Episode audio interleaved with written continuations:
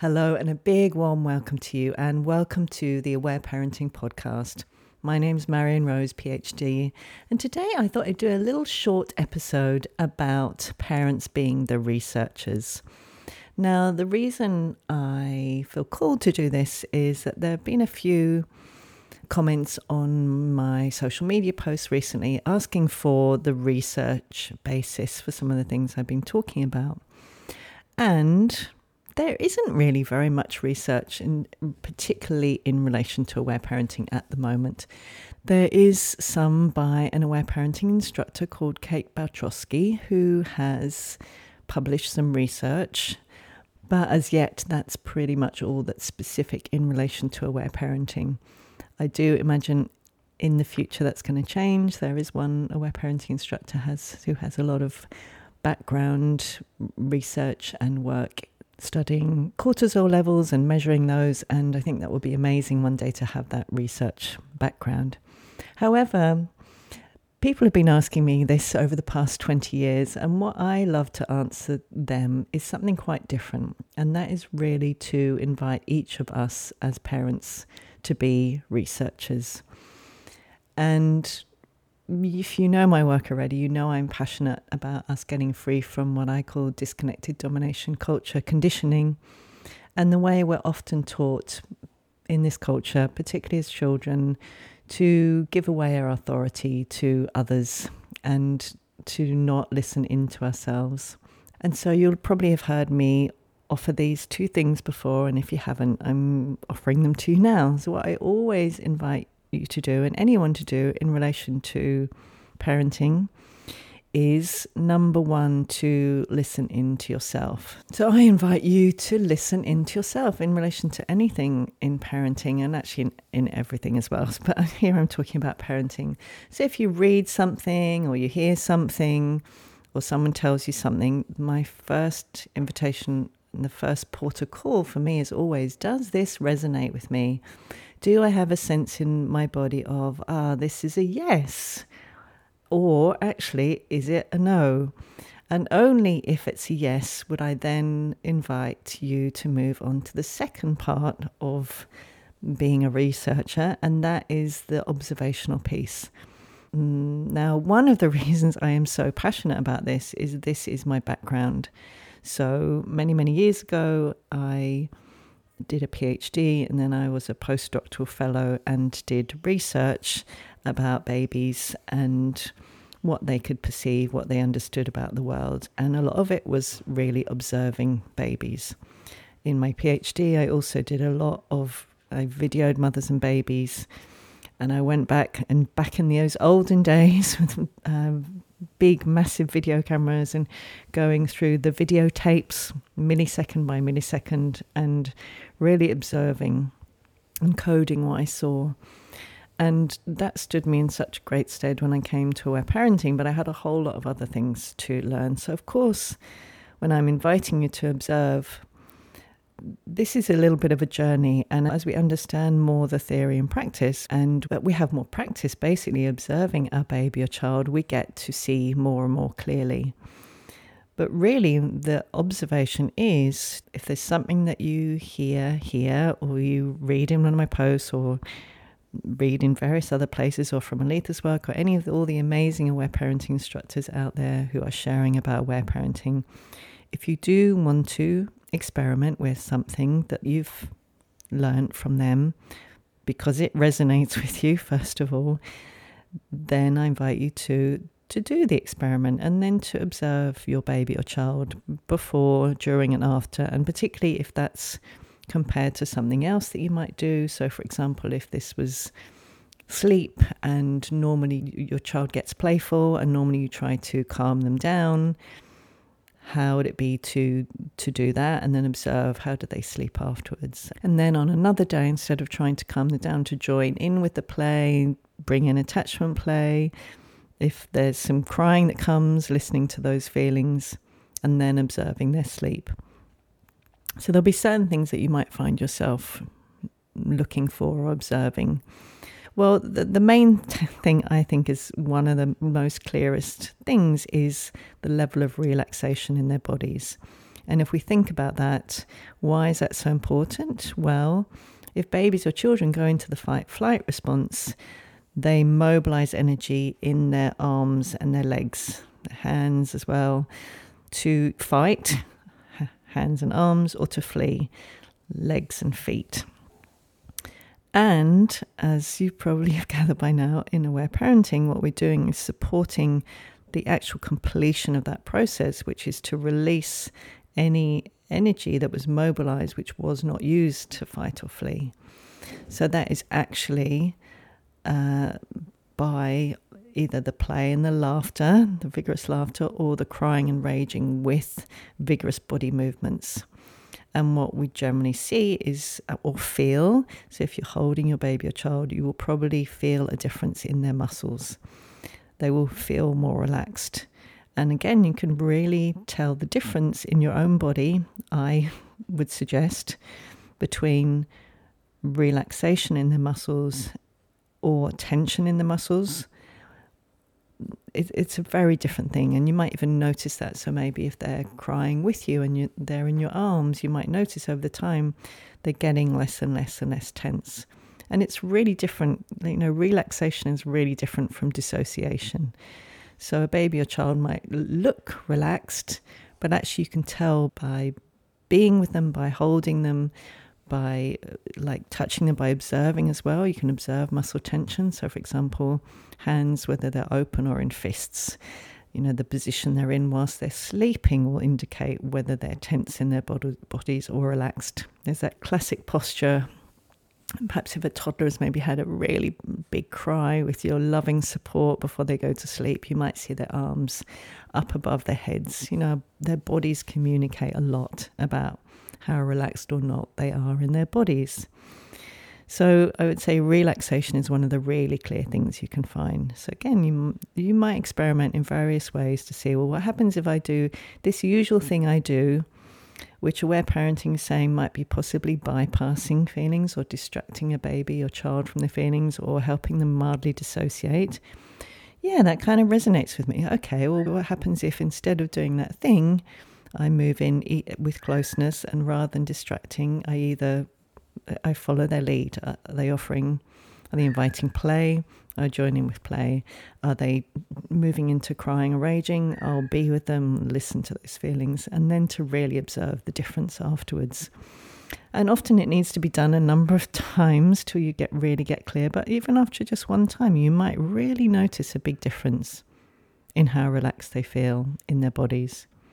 But of course, relaxation is only one thing. Although, actually, I wanted to say another thing in sleep. So, the more relaxed a baby or child is when they're asleep, the more they'll tend to be more still at night rather than kind of moving around a lot. Uh, even when they're going off to sleep, rather than kind of fidgeting around a lot, they're generally going to not be moving around a lot. But also, on the other hand, again, we want to hold in mind how we observe dissociation. So sometimes babies or children may have a way of repressing their feelings by being in a particular position or being on us in a particular position and having things in a certain way. There's a kind of, again, a different body sense because it's not like a relaxed, um, not moving much. It's like a rigid, there'll be, there'll be a kind of tension in it has to be this way, otherwise I'll wake up. So that's the thing I'd like to say about tension. So there's kind of there's pent up tension, then there's relaxation, and then there's uh, with dissociation. With dissociation, there's this there's this quality of kind of rigidity. So again, like really observing, you can really tell the difference when you know what to look for. You'll be able to really see these things clearly. The other thing is eye contact. So a baby or child who has quite a few accumulated feelings sitting at the surface will often avoid eye contact. And if they're doing something that's specifically repressing feelings or they're mildly dissociating for feelings, you'll see a particular look in their eye. It's, it, tends to be kind of like a staring look, or you could call it a spaced out look. So it's often, again, it isn't like this fluid, you know, relaxed eye contact has this fluidity, softness about it. There's a kind of more tense, kind of staring um, non non moving quality if in the, their eyes if they are repressing feelings or mildly dissociating. So, again, you could try things out, whether that's attachment play or listening to crying or raging, and to see afterwards ah, are they making more relaxed eye contact? Are you seeing this openness in their eyes, this beautiful, relaxed alertness in their eyes? And then there's their voice. So, babies or children have feelings sitting at the surface. They might have an agitated tone to their voice. They might be kind of screeching or squealing or screaming. There might be, I don't really like that term whining because it's often kind of used in a judgmental term, but like the kind of whining tone just that agitated, antsy babies who've got lots of accumulated feelings might quite often be just you know making noises. And and again, the more you observe them, part of the observation can be actually how you feel in your body when you hear them. And yes, some of those are probably going to be your feelings, but also just picking up. We can pick up their agitation. So vocalization is really a clear way. And so if it's an older child, again, you might see just the tone of their voice, that just that the, there's that agitation there. And do you notice that again, if after doing attachment play, listening to crying or raging, moving in in that way, do do they actually do, do you notice that relaxation in their voice? They actually just sound more relaxed as well. And then there's all the other kinds of things, like there's more presence and awareness. And one of the ways you can notice that is a baby or child just concentrating more. So you might see that, that if they're involved in something, that they can concentrate for quite some while whilst they're interested in something and have this kind of quality of spacious awareness, which I love, you know, and I love that Aletha called it aware parenting because that really seeing more and more through your experimenting and your observing. What I imagine you might find is that your baby and child is just more aware, more present, notices more things, is able to stay present with something, doesn't need to move from one thing to the next to the next, is aware of where their body is in space and time, so they tend to not bump into things or knock into people. They have that awareness of other people's bodies. So they tend to be gentle and, you know, not just rushing up and just, you know, squashing somebody, those kinds of things. So again, that, that presence, that awareness. So again, you can experiment and notice. Do you notice there's there is more of that kind of quality in their in their day to day interactions? And then there's the obvious things like sleep. So, are they sleeping for longer? Are they waking up happy, calm, relaxed? Are they waking up less? Are they, in terms of gentleness, are they tending to be gentle with siblings, friends, pets? Or are they, you know, if there was hitting or biting or any of those things, is that happening less? So, in all of these ways, you get to be the experimenter. You get to try out these things that we're talking about here and see do you notice any difference in any of those things? You may even notice, particularly if you're newer to it and you just start listening to feelings, you might notice that your baby or child then has more feelings to express. And again, does it does so that might be when you want to go back to, oh, well, why might that be? What does aware parenting say about that? And does that resonate with me? So from an aware parenting perspective, we could also think about it if you if you've ever been sharing something with a friend, or perhaps you've started counseling or therapy and you're just getting used to being sharing with that person and you start sharing and you and you really have this sense of being heard and that they're there and that they're present and they're listening and you feel that emotional safety with them. And then you might start going deep into the feelings or you might be with a friend and you're starting to share some feelings and they respond in a way that they're with their tone and their presence and their the whole way they respond you you feel that ah, oh, and you actually maybe start feeling more. You, if you're crying, you start crying more. To really remember in aware parenting, that's all about the balance of attention. So yes, it, part of the process can be okay. Well, I'm observing this happening. I'm listening to my baby or child's feelings, and actually those feelings are getting louder, or they're actually expressing feelings more. Hmm, hang on a minute. Do I need to go back to the theory now? What does aware parenting say that might be? Ah, is that because they have some accumulated feelings? And now I'm listening, they're letting those out. Okay, that's the theory. Does that resonate with me? Again, listening into yourself. If it does, keep experimenting and keep observing. But at some point, there might be, you might have a, no, actually, this doesn't resonate with me. And to me, it's so important that you listen to that. If you're doing something that doesn't resonate with you, that you have a no to, mm, I would always recommend stopping. And equally, if you're doing something and you're experimenting and you're observing and you're seeing really different things to perhaps what you're hearing here or what you've read in aware parenting books or um, you know hearing from other instructors or wherever you're reading it or seeing it or hearing it and you're not experiencing something that's in alignment i would be inviting you to again pause to pause and then go okay do i need more information? Do i need to go and read more of a book or do i need to understand more about what's happening? Do i need to ask questions? Or actually is this just not resonating with me at all? So rather than what we're taught, I think, in this culture is to give away our authority to others, to do what they tell us to do uh, out of shoulds and have tos, to ignore our own sense of things. And, you know, that's what we're taught to do. So, my invitation is to please do not do that. Please listen to yourself, or keep on listening to yourself if something resonates, experiment and observe. For any point you're seeing something different, come back to okay, what do I need to know? What needs to happen here? What what do I need here? Do I need more information? Do I need some support? Do I need to ask some more questions to understand what might be going on so that then I can go back to observing? No, actually, then you, then I can go back to does that resonate with me? That way of seeing it.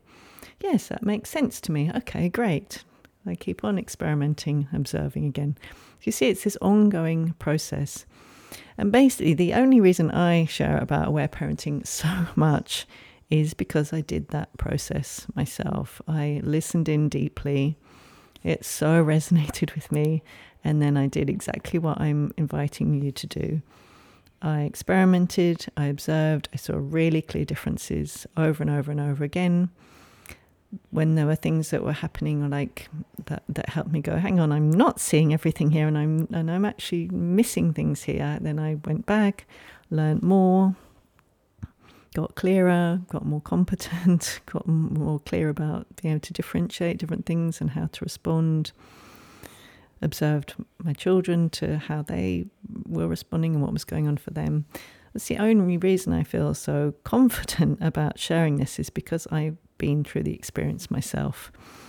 And for each of us, it's a unique journey, and each of us are unique beings with different backgrounds, different amounts of stress and trauma, different amounts of support, different amounts of how long we've been doing our own inner work, and different nervous system set up, and different physiology, and different everything.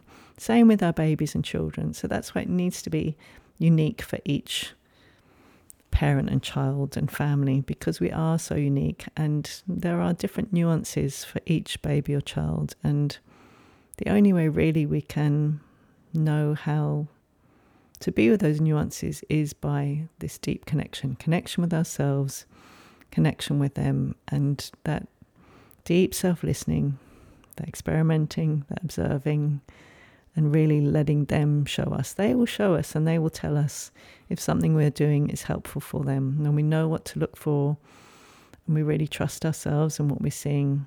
That can change everything. So, I'd love to hear how this was for you. If you follow me on social media anywhere and you want to come and share, I'd love to hear. And this will be my invitation. So basically, if you do read my posts or if you're on my uh, email list. I invite you to come on if you're not on my email list. You could almost imagine that prefaced before everything, including all the podcast episodes, is this phrase Does this resonate with you? It's always my invitation to you. It's the I think the biggest and most important thing to keep connecting in with. So I trust you. I trust your deep self listening. I trust your ongoing, increasing, beautiful observing. And thank you so much for listening to this. I think this is such an important episode. And sometimes there isn't time on every single post or every single episode to include this kind of thing. So I'm loving having given it a bit more time here. And just thank you for listening. Thank you for being you, for listening to yourself, for observing your baby or child. And I so look forward to seeing you in the next episode. The sleep series is continuing. I'm still making my sleep course, it'll be available really soon. The online workshop is already available. So if what you have been listening to about sleep has been resonating with you, there's lots going on, and I am writing about it every day as well on social media if you would like to come and watch, read rather, and also posting about it on my email newsletter. So I do invite you to come and sign up for that. You can find it on my website, which is marionrose.net. And you know, who knows what happens with social media. So if you do enjoy my work, I do invite you to come and sign up for my newsletters so that we can stay in touch. And I'm sending you so much love. This is such a huge journey. And it's not only about aware parenting, but it's this piece too all the deconditioning that many of us need to do to actually come back to deeply trusting ourselves again and not deferring anything away to an outside authority, but knowing that, yes, people perhaps with more ex- experience or having done something for longer might be able to offer us information and support and guidance, but that's always about you know helping us connect in with something that actually is already like it, it do you have that sense uh, when i see someone and i resonate with their things it's like they're helping me reconnect with a, a deep knowing in myself. So that's how i see that and uh, yeah, thanks for being here. That's the longest goodbye ever, isn't it? Uh, I look forward to seeing you, talking with you in the next episode.